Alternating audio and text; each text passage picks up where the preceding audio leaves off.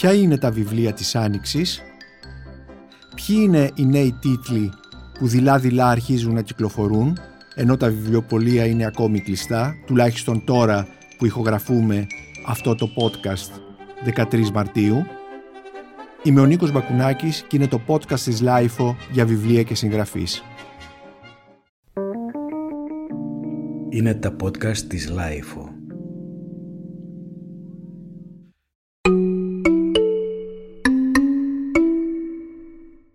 Καζούο Ισιγκούρο, η Κλάρα και ο ήλιος, μυθιστόρημα, μετάφραση Αργυρό Μαντόγλου, εκδόσεις ψυχογιός. Αν υπήρχε τίτλος «Μυθιστόρημα της Άνοιξης», αυτό θα δινόταν σίγουρα στο μυθιστόρημα του Καζούο Ισιγκούρο «Η Κλάρα και ο ήλιος», που κυκλοφόρησε πριν από λίγες μέρες σχεδόν ταυτόχρονα με τον αγγλόφωνο κόσμο. Η ελληνική μετάφραση δηλαδή εκδόθηκε ταυτόχρονα με την πρωτότυπη αγγλική έκδοση. Τον Καζούο Ισιγκούρο τον ξέρουμε πάρα πολύ καλά, τον αγαπούμε ως συγγραφέα. Οι περισσότεροι αναγνώστες τον γνώρισαν μέσα από το πολύ γνωστό μυθιστόρημά του «Τα απομεινάρια μιας μέρας» και βεβαίως έγινε παγκόσμια γνωστός επειδή πριν από 2-3 χρόνια, νομίζω το 2017, πήρε το βραβείο Νομπέλ Λογοτεχνίας. Το καινούριο μυθιστόρημα του Ισιγκούρο είναι ένα βαθιά ανθρωπιστικό αφήγημα, μολονότι το θέμα του έχει σχέση με κάτι που περισσότεροι πιστεύουμε ότι είναι έξω από τον άνθρωπο. Έχει σχέση με την τεχνητή νοημοσύνη. Αλλά στο βάθος αυτού του βιβλίου παραμένει το ερώτημα, το βασικό ερώτημα, το κέριο ερώτημα, το στοιχειώδες ερώτημα, το ουσιώδες ερώτημα, τελικά τι είναι αυτό που κάνει τον άνθρωπο. Και παρόλο που είναι ένα μυθιστόρημα θα λέγαμε διστοπικό, γιατί έχει σχέση με την τεχνητή νοημοσύνη και με αυτό το άγνωστο που ανοίγεται μπροστά μας, παραμένει στη βάση του ένα απλό μυθιστόρημα όπου ο άνθρωπος είναι στο κέντρο του. Η Κλάρα και ο ήλιος είναι ο τίτλος του μυθιστορήματος. Ποια είναι η Κλάρα η οποία είναι και αφηγήτρια; Η Κλάρα είναι ένα artificial girl, είναι μια artificial ύπαρξη, είναι μια τεχνητή ε, ηρωίδα. Είναι ένα προϊόν της τεχνητής νοημοσύνης, φτιαγμένη, προορισμένη να κάνει παρέα, να συντροφεύει μοναχικά παιδιά, ανθρώπινα παιδιά. Γιατί θα μιλάμε στο μέλλον για τεχνητά παιδιά και ανθρώπινα παιδιά. Η Κλάρα λοιπόν, η οποία ε, λειτουργεί με ηλιακά πάνελ, γι' αυτό και ο τίτλος είναι η Κλάρα και ο ήλιος, κάθεται στην βιτρίνα ενός καταστήματος ε, και περιμένει να την αγοράσει κάποιος πελάτης και παρατηρεί τον κόσμο. Διαβάζω ε, την αρχή του μυθιστορήματος. Η Κλάρα μιλάει όπως είπαμε, η αφήγηση είναι σε πρώτο πρόσωπο, μιλάει η Κλάρα, ένα τεχνητό κορίτσι, ένα προϊόν της τεχνητής της νοημοσύνης, ένα artificial friend όπως είναι η πρωτότυπη ε, ονομασία του στο μυθιστόρημα του Ισιγκούρο, τεχνητή φίλη μεταφράζεται στα ελληνικά και μαζί με τη φίλη της επίσης ένα τεχνητό κορίτσι, προϊόν τεχνητής νοημοσύνης, είναι στη βιτρίνα του καταστήματος και παρατηρούν και το μυθιστόρημα αρχίζει ως εξής. Όταν η Ρόζα και εγώ ήμασταν καινούργιες, μας είχαν τοποθετήσει στο μέσο του καταστήματος, δίπλα από το τραπεζάκι με τα περιοδικά και βλέπαμε μέσα από το μεγαλύτερο μέρος της βιτρίνας. Έτσι μπορούσαμε να παρακολουθούμε όσα συνέβαιναν έξω, τους υπαλλήλους γραφείου να τρέχουν βιαστικά, τα ταξί, τους δρομείς, τους τουρίστες, τον Ζητιάνο με το σκύλο του κτλ. κτλ, κτλ και ε, πάντοτε να βρίσκονται σε μια θέση που να τις βλέπει ο ήλιος γιατί χάρη στον ήλιο και στα ηλιακά πάνελ τους μπορούσαν να λειτουργήσουν. Αυτή είναι λοιπόν η, η ηρωίδα του μυθιστορήματος του Ισιγκούρο, η Κλάρα, που όπως είπαμε είναι ένα artificial friend, ένα artificial girl, μια, ένα ρομπότ ουσιαστικά, το οποίο λειτουργεί με τον ήλιο, έχει ανθρώπινα χαρακτηριστικά και είναι φτιαγμένο για να κάνει παρέα σε ε, μοναχικά, ε, μοναχικούς εφήβους και ανήλικους. Το άλλο πρόσωπο του μυθιστορήματος, όπως είπαμε, είναι μια ανθρώπινη ύπαρξη, είναι η Τζόση, είναι ένα κορίτσι ε, που θέλει να πάρει την Κλάρα και να γίνει παρέα της. Η Τζόση και αυτή ε, είναι ένα κορίτσι που θα λέγαμε ότι είναι ενισχυμένο Ζούμε πλέον σε μια κοινωνία που υπάρχει μια νέα κοινωνική διαστρωμάτωση. Βρισκόμαστε σε εποχή μετά την εργασία. Οι άνθρωποι δεν δουλεύουν, οι εργασίες γίνονται από αυτόματα, όπως είναι και η Κλάρα, και οι άνθρωποι έχουν τη δυνατότητα να ε, γίνονται ενισχυμένοι, δηλαδή με κατάλληλες επεμβάσεις να γίνονται κάτι ανώτερο κάτι ποιοτικότερο, κάτι λειτουργικότερο. Μόνο στην περίπτωση της Τζόση η επέμβαση που της έγινε για την ενίσχυσή της απέτυχε και είναι μια εύθραυστη ε, θα λέγαμε μια εύθραυστη ύπαρξη. Επομένως γύρω από αυτή τη σχέση της Κλάρας που όπως είπαμε είναι ένα artificial girl, artificial friend, μια τεχνητή φίλη και της πραγματικής, της ανθρώπινης Τζόση, ο Καζού Ισιγκούρο στείνει μια καταπληκτική ε, ιστορία που ενώ μοιάζει να έχει σχέση με το science fiction, με την επιστημονική φαντασία, έχει σχέση όμως με το τώρα, με το σήμερα και με το μέλλον μας το οποίο είναι σήμερα. Το μέλλον αυτό είναι τελικά σήμερα. Γιατί όπως είπα, στην ουσία, στον πυρήνα αυτού του μυθιστορήματος είναι τι κάνει τον άνθρωπο. Ποιος είναι ο άνθρωπος; Ε, είναι τα ερωτήματα της ε, ύπαρξης. Είναι το τι κάνει έναν ε, άνθρωπο να είναι δημιουργικός. Όλα αυτά τα θέματα τα οποία μας απασχολούν είναι βαθιά υπαρξιακά θέματα τα οποία όμως δίνονται από τον Ισιγκούρο μέσα από αυτή την πάρα πολύ πρωτότυπη πλοκή και αυτό το πρωτότυπο θέμα το οποίο όμως όπως είπα στηρίζεται πάνω σε μία βάση βαθέως ανθρωπισμού.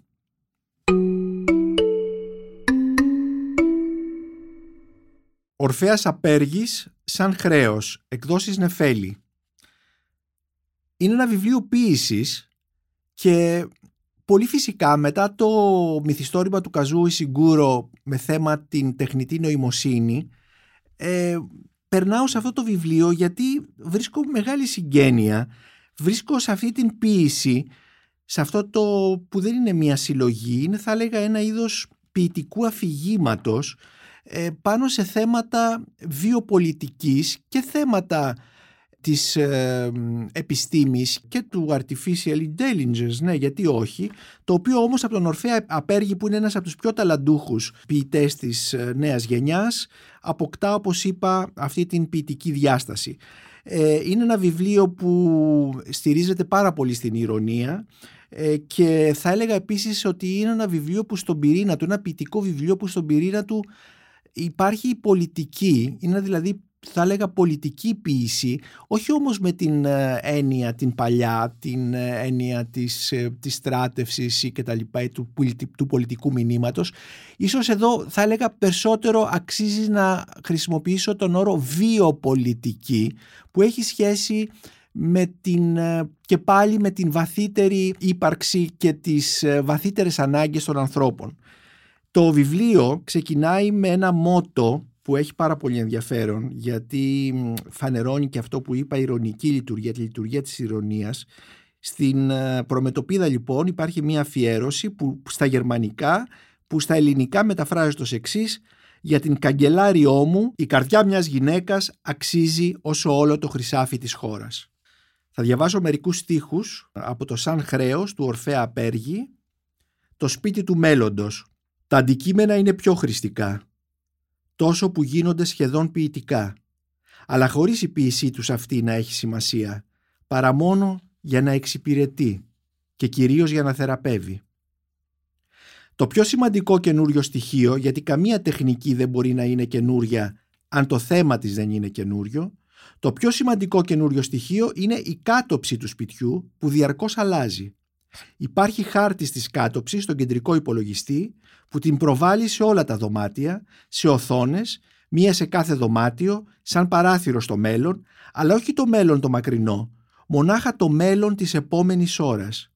Γιατί η κάτωψη αυτή δεν είναι χάρτης, δεν είναι χάρτης αλλά υπερχάρτης του σπιτιού με την έννοια ότι αν τη μεγεθύνεις πάνω στην οθόνη όπως σε μια οθόνη κινητού όταν έχεις λίγη πρεσβειοπία, βλέπεις ότι καταγράφει τα πάντα, την κάθε μικρότατη λεπτομέρεια μέχρι ας πούμε και τον κόκο της σκόνης, αλλά αν μεγεθύνεις ακόμη παραπάνω, βλέπεις ότι πια δεν καταγράφει, αλλά εγγράφει.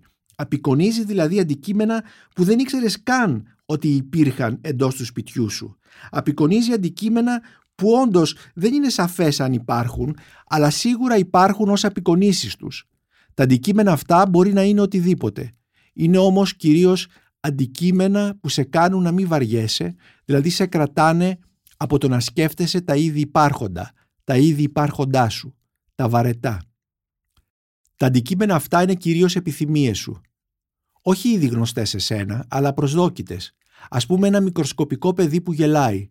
Αντικείμενο το θεωρεί και αυτό ο υπερχάρτης. Ενώ εσύ είσαι ορκισμένος εργένης και δεν θα κάνεις σίγουρα ποτέ παιδιά. Ή ένα τεράστιο εξωτικό φρούτο, ας πούμε μια ζουμερή λιχοτσαμπίκα, καινούριο φρούτο, άρα με καινούριο όνομα, που πάντα όμως κάτι σου θυμίζει, ενώ εσύ συχαίνεσαι τα εξωτικά φρούτα και μάλιστα είσαι αλλεργικός. Το ξέρεις, στο έχουν διαγνώσει, στα φρούτα γενικώς. Τα αντικείμενα αυτά απεικονίζονται από τον κεντρικό υπολογιστή με βάση το ιστορικό σου, οικογενειακό, ιατρικό, ψυχολογικό. Άρα οι απεικονίσεις σου αυτές έχουν σαν στόχο εσένα. Δηλαδή στοχεύουν να σε αναστατώνουν τόσο ώστε ποτέ να μην πέφτεις σε κατάθλιψη που αυτό είναι στο σπίτι του μέλλοντος το μέγα ζητούμενο που επιτυχώς ικανοποιείται. Όχι βέβαια χωρίς εξαιρέσεις. Να λοιπόν ένα κομμάτι, ένα απόσπασμα από το τη συλλογή θα λέγαμε σαν χρέος ή το ποιητικό κείμενο σαν χρέος του Ορφέα Απέργη το οποίο μεταγράφει ποιητικά, εγώ θα έλεγα, έναν κόσμο δυστοπίας, έναν κόσμο ηρωνίας, έναν κόσμο βιοπολιτικής.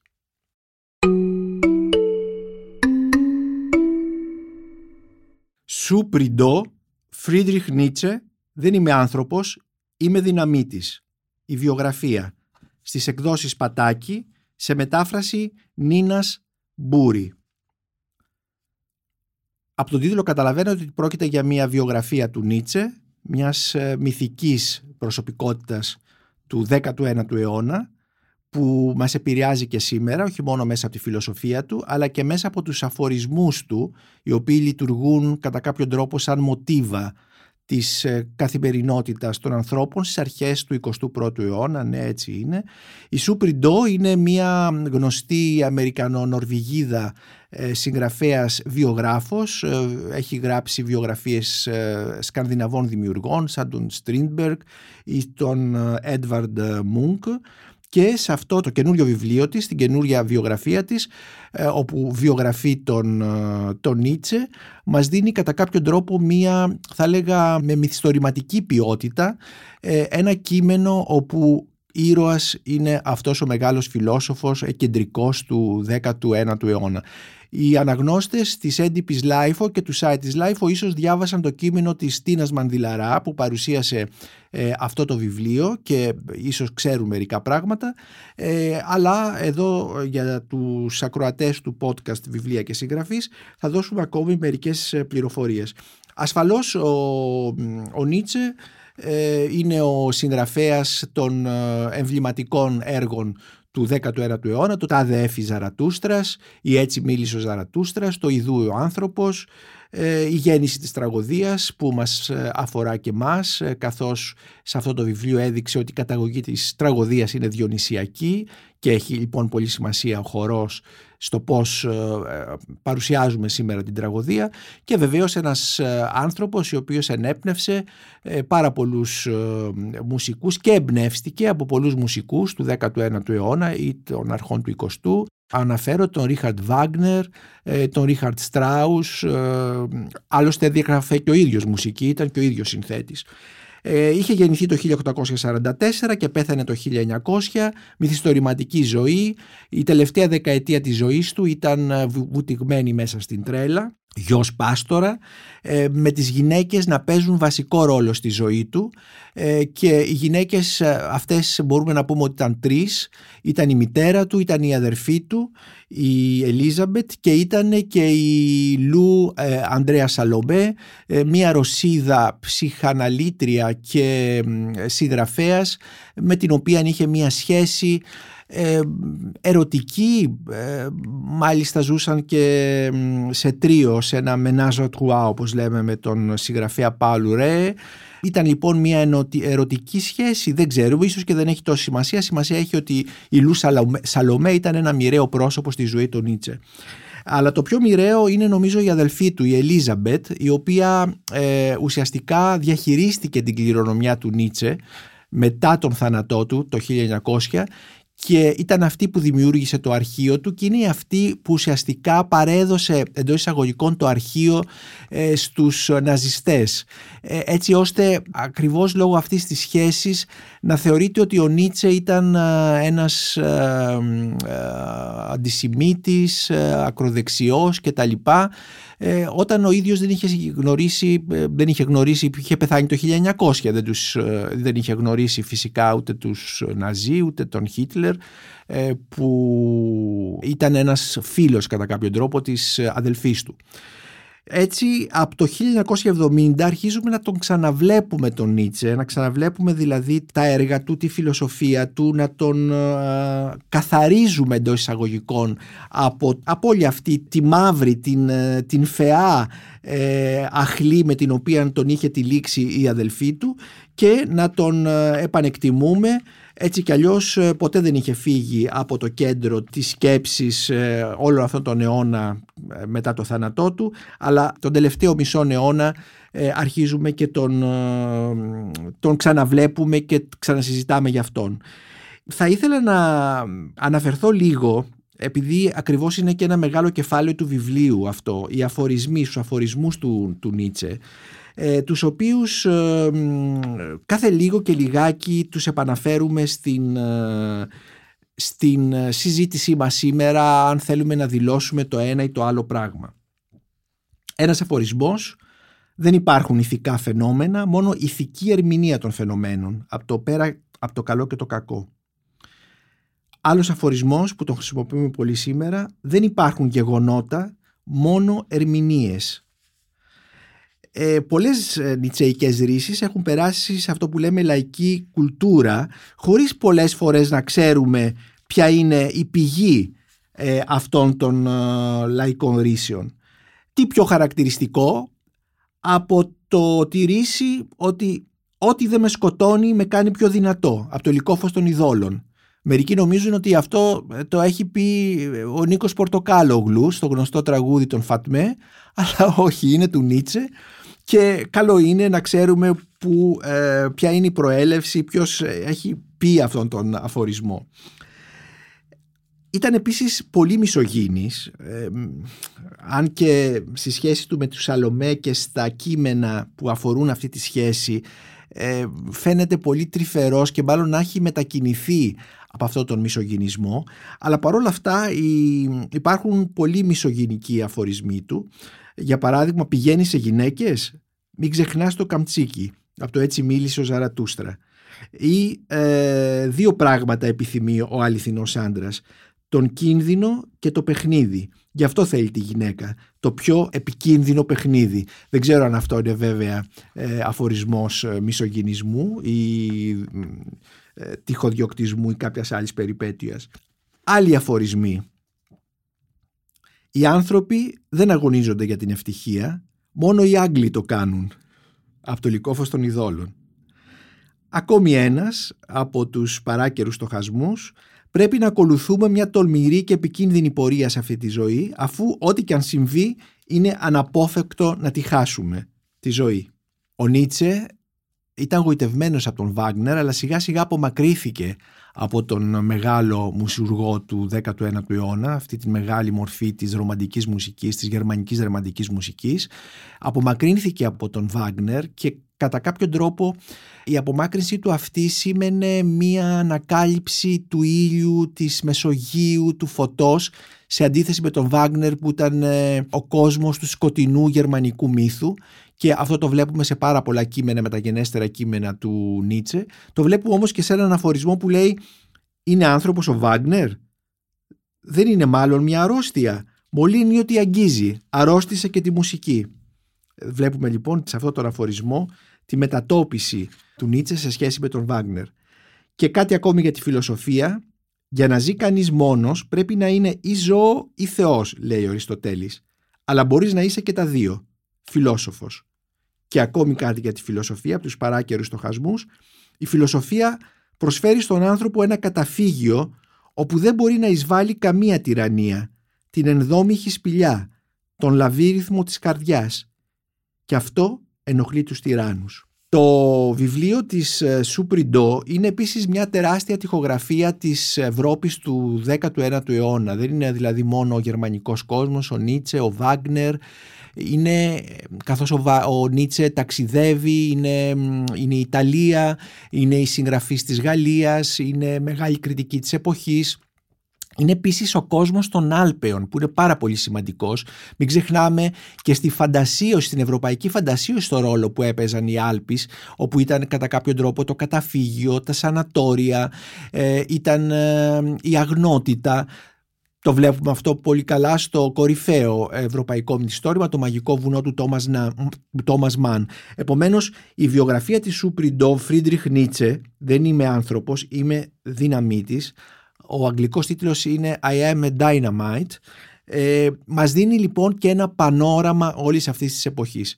Είναι λοιπόν ένα πολύ ε, συναρπαστικό αφήγημα πέρα από το πραγματολογικό ε, βάρος που έχει καθώς μαθαίνουμε όλα αυτά τα πράγματα για τον Νίτσε, την εποχή του, τις ιδέες του, ε, την αρρώστια, την τρέλα, όλα αυτά τα ζητήματα τα οποία ε, σχετίζονται με την ε, ζωή του Νίτσε.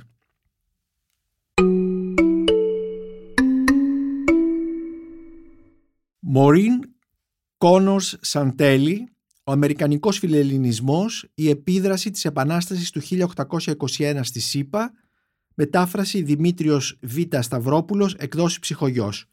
Ε, ένα εντελώς διαφορετικό βιβλίο σε σχέση με αυτά που παρουσιάσαμε μέχρι τώρα, στα οποία αναφερθήκαμε μέχρι τώρα.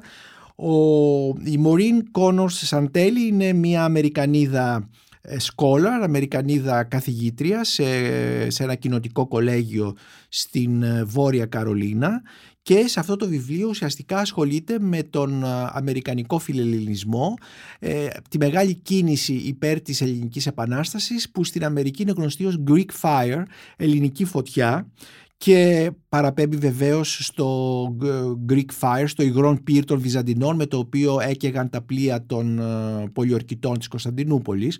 Αλλά έτσι ονομάστηκε όλη αυτή η κίνηση υπέρ της ελληνικής επανάστασης που είχε εκφραστεί όχι μόνο με ε, αποστολή φιλελλήνων στην Ελλάδα αλλά και στην τότε επαναστατημένη Ελλάδα αλλά και με μεγάλες κινήσεις που είχαν στόχο την συγκέντρωση χρημάτων και την, ε, για υπέρ της, ε, του αγώνα για την ελληνική, της ελληνικής ανεξαρτησίας αλλά και ε, μεγάλη αρθρογραφία γύρω από τα θέματα της ελληνικής επανάστασης. Ο αγγλικός τίτλος του βιβλίου είναι The Greek Fire, όπως είπαμε η ελληνική φωτιά, American Ottoman Relations, Αμερικανοοθωμανικές σχέσεις and, and the democratic fervor in the age of revolution και η δημοκρατική, ο δημοκρατικός πυρετός, ο δημοκρατικός ενθουσιασμός στην εποχή των επαναστάσεων. Ε, έτσι, ο αμερικανικός τίτλος λοιπόν σε σχέση με τον ελληνικό που είναι αμερικανικός φιλελληνισμός μας δίνει ε, την διάσταση του αμερικανικού φιλελληνισμού σε μια σχέση με την Οθωμανική Αυτοκρατορία τότε που από την πλευρά της Αμερικής την έβλεπαν σαν μια περιοχή και σαν ένα χώρο σκοταδισμού, καταπίεσης, ανελευθερίας κτλ. Η δουλειά της, ε, της Σαντέλη είναι πάρα πολύ θα έλεγα ε, ενδιαφέρουσα γιατί στηρίζεται ε, σε μια συστηματική αποδελτίωση των εφημερίδων της εποχής, των Αμερικανικών εφημερίδων της εποχής, οι οποίες ε, έγραφαν για την ε, Επανάσταση. Και είναι τεράστιος ο αριθμός αυτός, δηλαδή υπάρχει ένας κατάλογος εφημερίδων και περιοδικών ε, που είναι πραγματικά εντυπωσιακός, γιατί δεν είναι μόνο οι πολιτείες που θα θεωρούσαμε ότι ενδιαφέρονται για την ελληνική επανάσταση δεν είναι δηλαδή μόνο ε, οι πολιτείες της Ανατολικής Ακτής οι εφημερίδες των πολιτιών της Ανατολικής Ακτής ε, δηλαδή της Νέας Υόρκης, της Μασαχουσέτης της Πενσιλβένια, της Φιλαντέλφια είδε κτλ αλλά είναι και του βαθέως νότου και των βαθιών μεσοδυτικών πολιτιών δηλαδή του Μισισίπη, της Τζόρτζια κτλ. Εκεί δηλαδή που ε, την εποχή αυτή υπάρχει βαθιά και σκοτεινή δουλεία. Ε, το βιβλίο είναι ενδιαφέρον γιατί μας δείχνει ότι ο αμερικανικός φιλελληνισμός έχει απόλυτη σχέση με την ε, διεκδίκηση ετοιμάτων που αφορούσαν την αμερικανική ζωή και την αμερικανική δημοκρατία.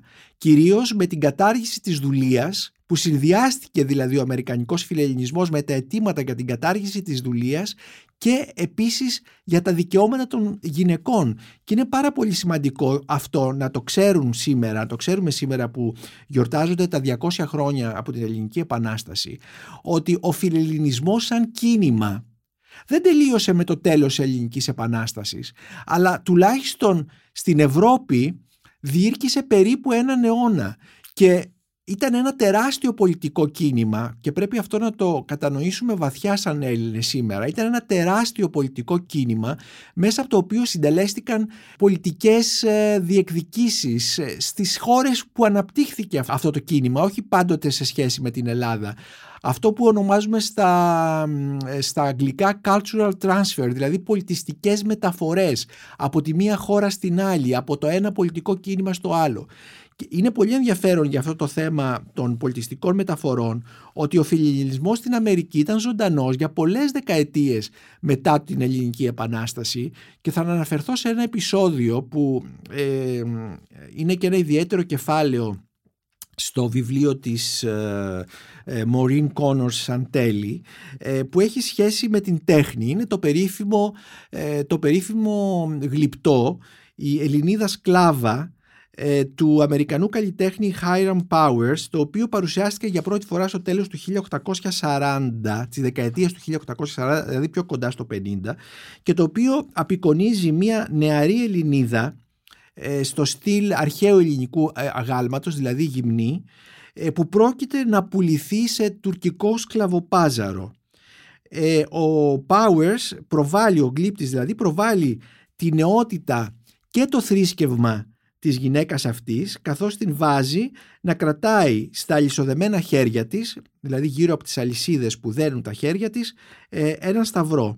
Ε, αυτή η αναφορά στην ελληνική επανάσταση, στο θρήσκευμα της κοπέλας, η αναφορά, η σχέση, η σύνδεσή της με τα αρχαιοελληνικά πρότυπα τέχνης, τα γλυπτικά, έκαναν αποδεκτό αυτό το γλυπτό ε, για τους συντηρητικούς Αμερικανούς εκείνης της εποχής, οι οποίοι έσπευδαν να το δουν, παρόλο που ήταν γυμνό και θα λέγαμε τολμηρό ε, για τα ήθη της, ε, της Πουριτανικής Αμερικής ε, με αποτέλεσμα αυτό να λειτουργήσει όχι μόνο θετικά για την, για την ελληνική θα λέγαμε ιστορία και πραγματικότητα αλλά και για την ίδια την πραγματικότητα των Ηνωμένων Πολιτειών.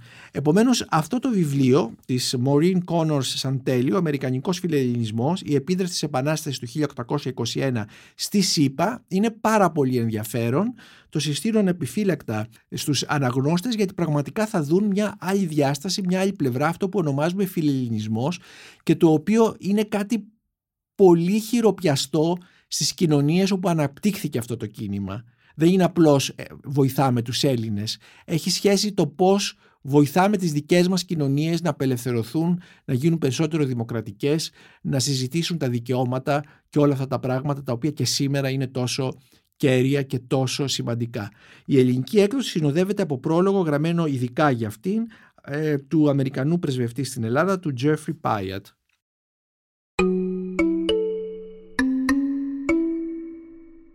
Καρολίν Έμκε, ο δικός μας πόθος, μετάφραση Δημήτρης Δημοκίδης, εκδόσεις πόλης. Αυτό το βιβλίο της Έμκε είναι από τα βιβλία που προσωπικά ε, μου αρέσουν να διαβάζω γιατί παρουσιάζει θέματα που μας αφορούν όλους μέσα όμως από το προσωπικό βίωμα, μέσα δηλαδή από την εμπειρία, μέσα από την προσωπική εμπειρία, μέσα από την, ε, την αυτοβιογραφία να το πω ε, πιο καθαρά.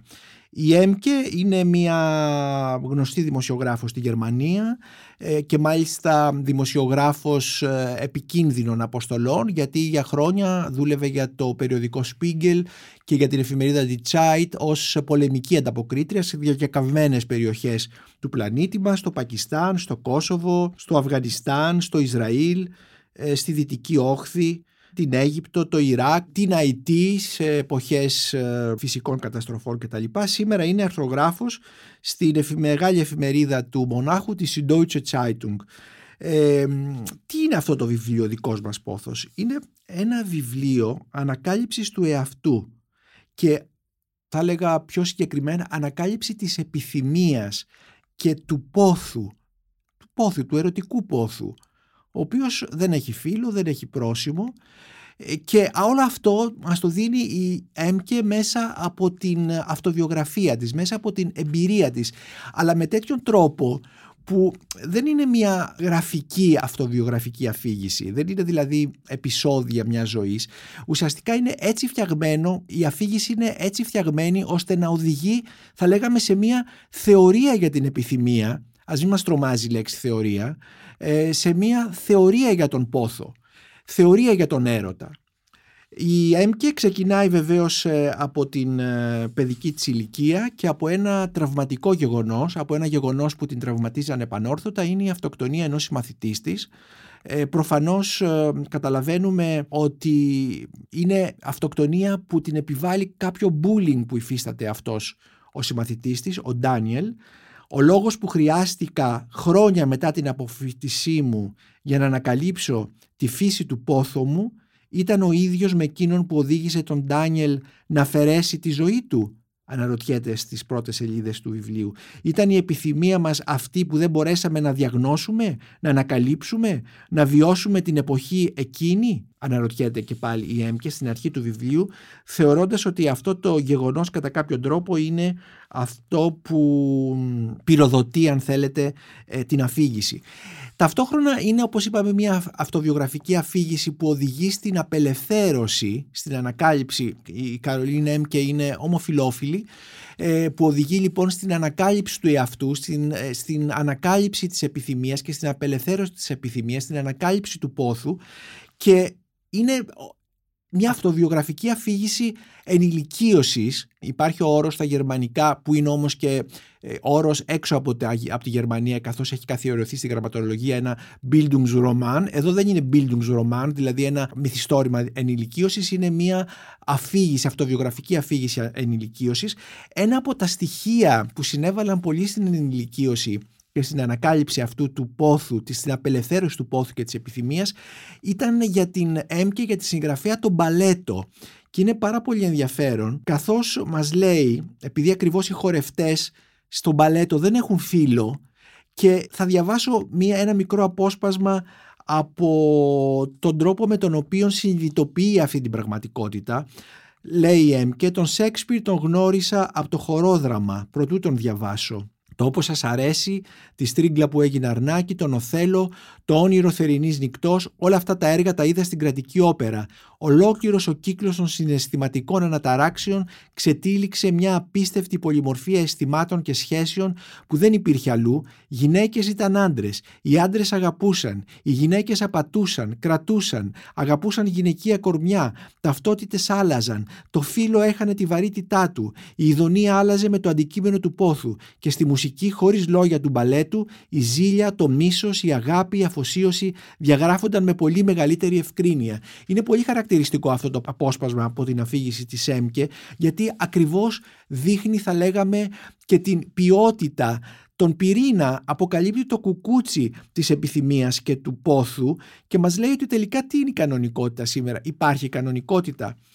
Το διάβασα με πάρα πολύ ενδιαφέρον και νομίζω ότι θα ενδιαφέρει πολύ τους αναγνώστες. Δεν είναι μόνο το θέμα, είναι και ο τρόπος με τον οποίο παρουσιάζεται όλο αυτό το πράγμα. Είναι που είναι για πάρα πολλούς ανθρώπους είναι πάρα πολύ δύσκολο να μιλήσουν, ακόμη και να διαβάσουν για τέτοια θέματα. Είναι λοιπόν ο τρόπος, είναι η αφήγηση, είναι αυτή η αμεσότητα που δημιουργεί εικόνες ενώ ταυτόχρονα όπως είπα φτιάχνει μία θεωρία.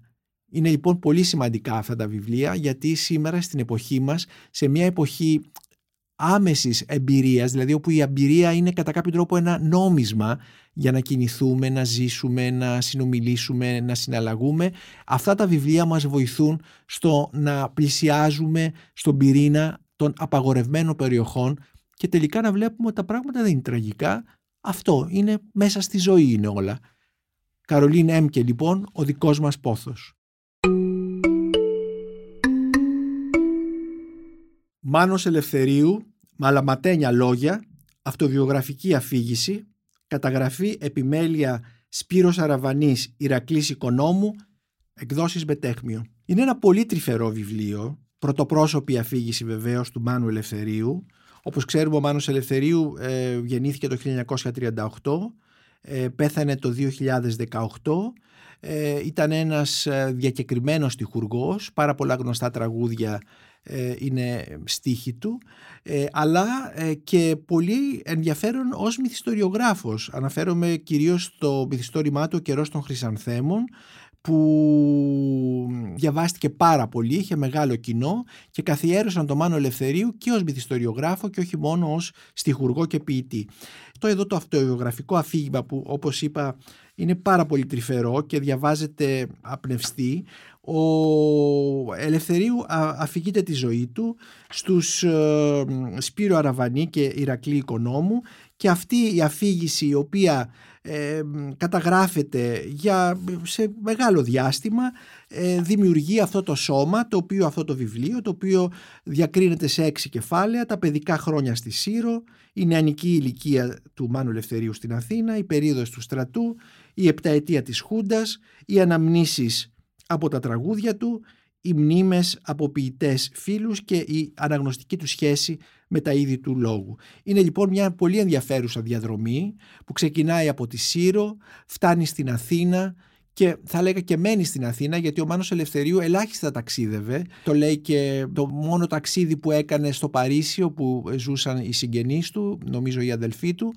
Ε, ελάχιστα λοιπόν ταξίδευε αλλά ε, ταξίδευε προφανώς με τους στίχους του και με τα τραγούδια του και ε, είναι όπως είπα ένα τρυφερό βιβλίο το οποίο ε, αξίζει να διαβαστεί ακόμη και αν ε, δεν έχουμε κάποια ιδιαίτερη συμπάθεια προς το έργο του Μάνου Ελευθερίου αλλά αξίζει να διαβαστεί σαν μια μαρτυρία για μια ολόκληρη εποχή ε, για, που έχει σχέση με τη μουσική, με το ραδιόφωνο, με τη λογοτεχνία, με την ποίηση αυτή η αυτογραφική αφήγηση συνοδεύεται από, ως παράρτημα θα έλεγα από αποσπάσματα από ημερολόγιο του Μάνου Ελευθερίου και θα ήθελα να διαβάσω δύο αποσπάσματα από αυτό το ημερολόγιο.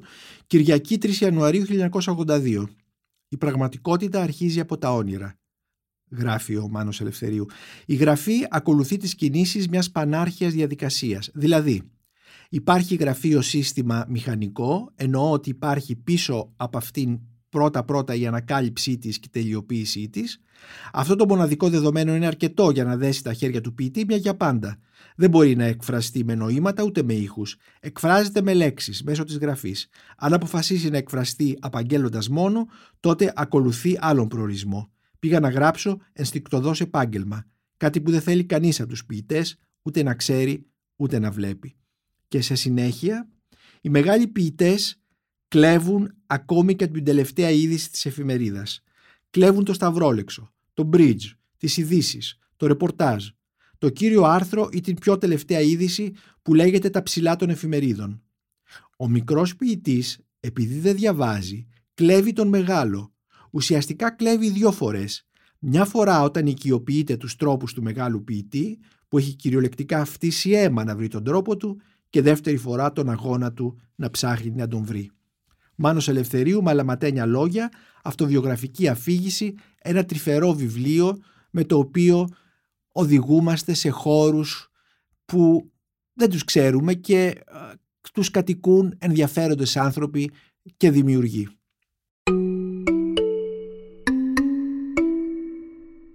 Λόρενς Ρίς, το ολοκαύτωμα, μια νέα ιστορία Μετάφραση Μενέλαος Αστερίου, εκδόσεις Πατάκη.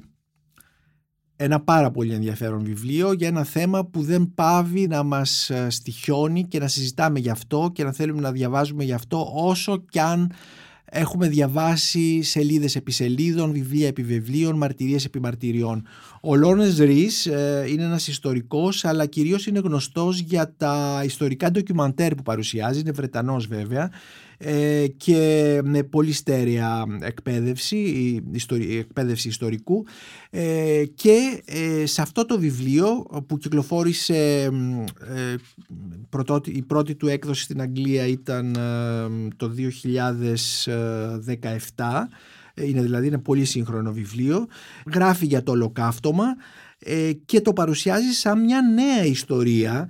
Γιατί τι εννοεί σαν νέα ιστορία; Εννοεί ότι σε αυτή την αφήγηση εδώ, σε αυτή τη μεγάλη αφήγηση περιλαμβάνονται μαρτυρίες οι οποίες από βασικούς παράγοντες, από επιζήσαντες, ε, από διάφορα στρατόπεδα αλλά και από ε, ανθρώπους που είχαν υπηρετήσει ε, τον, τον ναζισμό. Μαρτυρίες λοιπόν που καταγράφτηκαν στη διάρκεια μιας 25 ετίας και δεν είχαν ποτέ ε, ε, δημοσιευτεί προηγουμένως σε μορφή βιβλίου. Επομένως αυτό που αναφέρεται στον υπότιτλο το ολοκαύτωμα μια νέα ιστορία ουσιαστικά αφορά στην εγγραφή μέσα στην αφήγηση, στη γενικότερη αφήγηση που έχουμε για το ολοκαύτωμα καινούριων αρδημοσίευτων μαρτυριών οι οποίες όμως έχουν υποστεί μια θα λέγαμε ε, μια όχι ακριβώς επεξεργασία, ένα φιλτράρισμα κατά πόσο αυτές οι μαρτυρίες μπορούν να είναι ε, αληθινές, κατά πόσο μπορούν να είναι,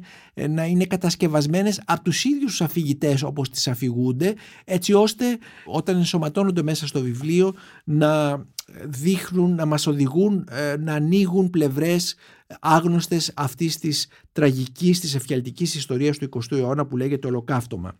Το βιβλίο και έχει πολύ ενδιαφέρον αυτό να το ξέρουμε, αρχίζει με ένα απόσπασμα από μια επιστολή που είχε στείλει ο Χίτλερ το 1919 σε ένα φίλο του. Ε, είναι ένα, μια επιστολή ε, στην οποία ο Χίτλερ κατά κάποιο τρόπο ζητάει εκδίκηση μετά την ήττα της Γερμανίας στον Πρώτο Παγκόσμιο Πόλεμο και θέλει να υποδείξει ποιοι είναι υπεύθυνοι για αυτό το κατάντημα εντός εισαγωγικών του γερμανικού λαού για αυτή την ήττα και σε αυτή την επιστολή βλέπουμε όλη την, τη βάση αυτού του λεγόμενου ε, αντισημιτισμού που οδήγησε στη συνέχεια τον Χίτλερ να πάρει την απόφαση για την τελική λύση για την εξόντωση των εκατομμυρίων Εβραίων. Διαβάζω, γράφει ο Χίτλερ σε αυτήν την επιστολή, ανάμεσά μας ζει μια μη γερμανική ξένη φυλή, απρόθυμη και ανίκανη να θυσιάσει τα χαρακτηριστικά της, η οποία όμως διαθέτει τα ίδια ακριβώς πολιτικά δικαιώματα με εμάς. Όλα όσα κάνουν τους ανθρώπους να αγωνίζονται για ανώτερα πράγματα, είτε είναι η θρησκεία, είτε ο σοσιαλισμός ή η δημοκρατία, είναι για αυτή τη φυλή απλώς ένα μέσο για ένα σκοπό, για την ικανοποίηση του πόθου της για χρήμα και κυριαρχία. Οι δραστηριότητές της προκαλούν φιλετική φυματίωση στα έθνη. Αυτός λοιπόν ο εχθρός δεν ήταν άλλος από τον Εβραίο. Το βιβλίο του Λόρενς Ρίζ για το ολοκαύτωμα ε, ε, με κάνει τώρα να ξαναπάω πίσω στο βιβλίο, στη βιογραφία του Νίτσε και να θυμηθώ ότι η αδελφή του Νίτσε ε, ήταν ε, ο αντισημιτισμός στην Γερμανία βεβαίως ε, προϋπάρχει του Χίτλερ. Η Ελίζαμπετ Νίτσε ήταν μια βαθιά αντισημίτρια και μάλιστα στο τέλος του, του, του 19ου αιώνα είχε μεταναστεύσει στην Ουρουγουάη μαζί με τον, με τον σύζυγό της με στόχο να φτιάξει εκεί μια κοινότητα αρίων, μια αντισημιτική κοινότητα. Απέτυχε όμως και μετά γύρισε στην Γερμανία και προσπάθησε να να εγγράψει τον Νίτσε στο ναζιστικό οπλοστάσιο, τον πεθαμένο αδελφό της δηλαδή, όπως είπαμε είχε πεθάνει από το 1900.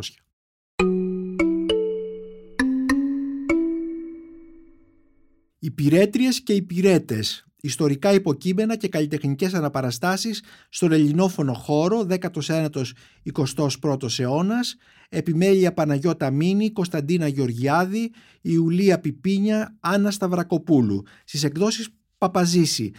Ε, περιλαμβάνω αυτό το βιβλίο στο, στις προτάσεις. Είναι ένα βιβλίο που μας έρχεται από τον ακαδημαϊκό χώρο. Ε, είναι προϊόν ε, ακαδημαϊκής έρευνας και ακαδημαϊκού συνεδρίου.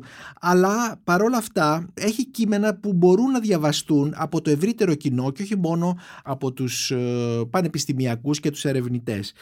αφορά την, την, το επάγγελμα αλλά και τη μορφή του υπηρέτη και της υπηρέτριας στο ελληνικό σπίτι από τότε που εμφανίζεται για πρώτη φορά. Ε, μέσα στο βιβλίο βλέπουμε ότι το επάγγελμα αυτό καταγράφεται για πρώτη φορά στη στατιστική ε, το 1861 και σύμφωνα με αυτή την απογραφή ε, του 1861 είχαμε 4.387 άντρες υπηρέτες και 3.232 γυναίκες. Έτσι σε αυτό το βιβλίο βλέπουμε λοιπόν όλη την συμβολική απεικόνηση της υπηρέτριας ή του υπηρέτη του οικιακού προσωπικού στην Ελλάδα από το τέλος του 18ου αιώνα, βεβαίως όλο το 19ο αιώνα και στον 20ο αιώνα στην, και στην εποχή βεβαίως τη δική μας όπου το οικιακό προσωπικό είναι κυρίως μετανάστες. Είναι αλλοδαποί από βαλκανικές χώρες, από τις Φιλιππίνες κτλ. Έχει πάρα πολύ ενδιαφέρον το βιβλίο αυτό γιατί εδώ βλέπουμε ε, την, ε, την οικιακή βοηθό, την υπηρέτρια, κυρίως την υπηρέτρια, όπως παρουσιάζεται στην τέχνη στη ζωγραφική, στο θέατρο. Είναι πολύ ενδιαφέρον το κείμενο που αφορά το Γρηγόριο Ξενόπουλο, τα θεατρικά του έργα, αλλά και στην σύγχρονη κομμωδία, στις κομμωδίες του Θανάση Παπαθανασίου και του Μιχάλη Ρέπα, στα τηλεοπτικά σύριαλ επίσης και βεβαίως στον κινηματογράφο και είναι πολύ ενδιαφέρουσα η διαδρομή που κάνει των επιμελητριών του τόμου η Παναγιώτα Μίνη που είναι καθηγήτρια στο Πανεπιστήμιο της Κρήτης ε, στις σπουδές κινηματογράφου είναι το πώς ε, ε, εξελίσσεται η μορφή της υπηρέτριας από μια πολύ ε, κλασική ελληνική ταινία των αρχών της δεκαετίας του 50 το «Ένα βότσαλο στη λίμνη» με τον Βασίλη Λογοθετίδη ε, έως τις αρχές της δεκαετίας του 70 την, την ταινία «Η Προεδρίνα». Στην ταινία λοιπόν του 1952 στην ταινία δηλαδή ένα βότσαλο στη λίμνη, η υπηρέτρια είναι μια επορχιωτοπούλα, λίγο χαζή κτλ. Αντίθετα όμως 20 ε, χρόνια μετά στην Προεδρίνα με την Δέσποινα Στυλιανοπούλου η υπηρέτρια δεν είναι απλώς ένα, ένα κορίτσι που λειτουργεί ε, αν θέλετε ως αντίβαρο ε, ή μάλλον ως αντισταθμιστικά με την κυρία η οποία είναι η αστή κτλ. Αλλά εδώ η πυρέτρια πλέον διεκδικεί και ε, είναι προεδρίνα του Σωματείου Ελληνίδων Υπηρετριών. Είναι λοιπόν μια πολύ ενδιαφέρουσα συλλογή κειμένων που ότι όπως είπα προέρχεται από τον ε, ακαδημαϊκό χώρο ε, μπορεί να διαβαστεί ε, και από ε, ανθρώπους οι οποίοι έχουν ενδιαφέρον, από αναγνώστες που έχουν ενδιαφέρον για το αντικείμενο αυτό. Υπηρέτριες και υπηρέτες στις εκδόσεις Παπαζήση.